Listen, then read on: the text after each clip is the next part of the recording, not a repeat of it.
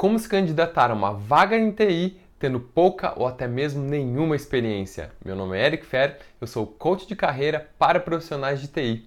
E se você está procurando uma nova oportunidade ou ainda você está procurando sua recolocação no mercado, esse conteúdo é para você. A dica tem a ver com ter pouca ou nenhuma experiência para uma vaga que você queira se candidatar. Bom, imagina uma situação em que você é um desenvolvedor de software e foi colocado para você a responsabilidade de aplicar uma metodologia nova na equipe que você está trabalhando, por exemplo, o Scrum, né, agilidade. Alguém fala, olha, coloca agilidade lá na sua equipe e você consegue, você estuda, você busca e você consegue aplicar uma metodologia, uma nova forma de se organizar para a equipe com a qual você está trabalhando.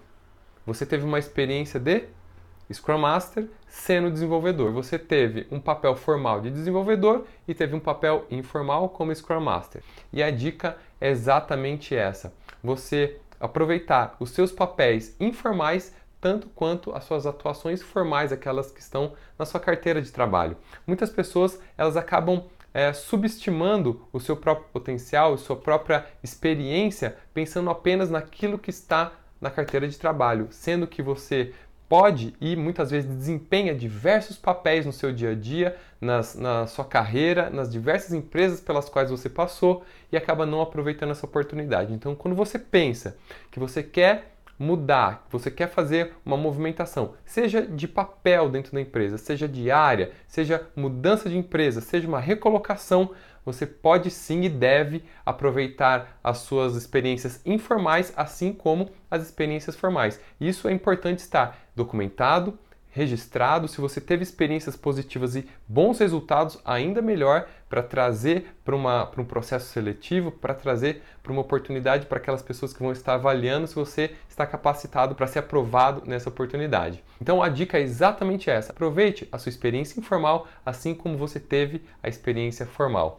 E uma dica bônus que eu quero deixar é a seguinte: muitas pessoas deixam de aproveitar oportunidades no mercado de trabalho porque acreditam que não cumprem todos os requisitos que são solicitados pela vaga.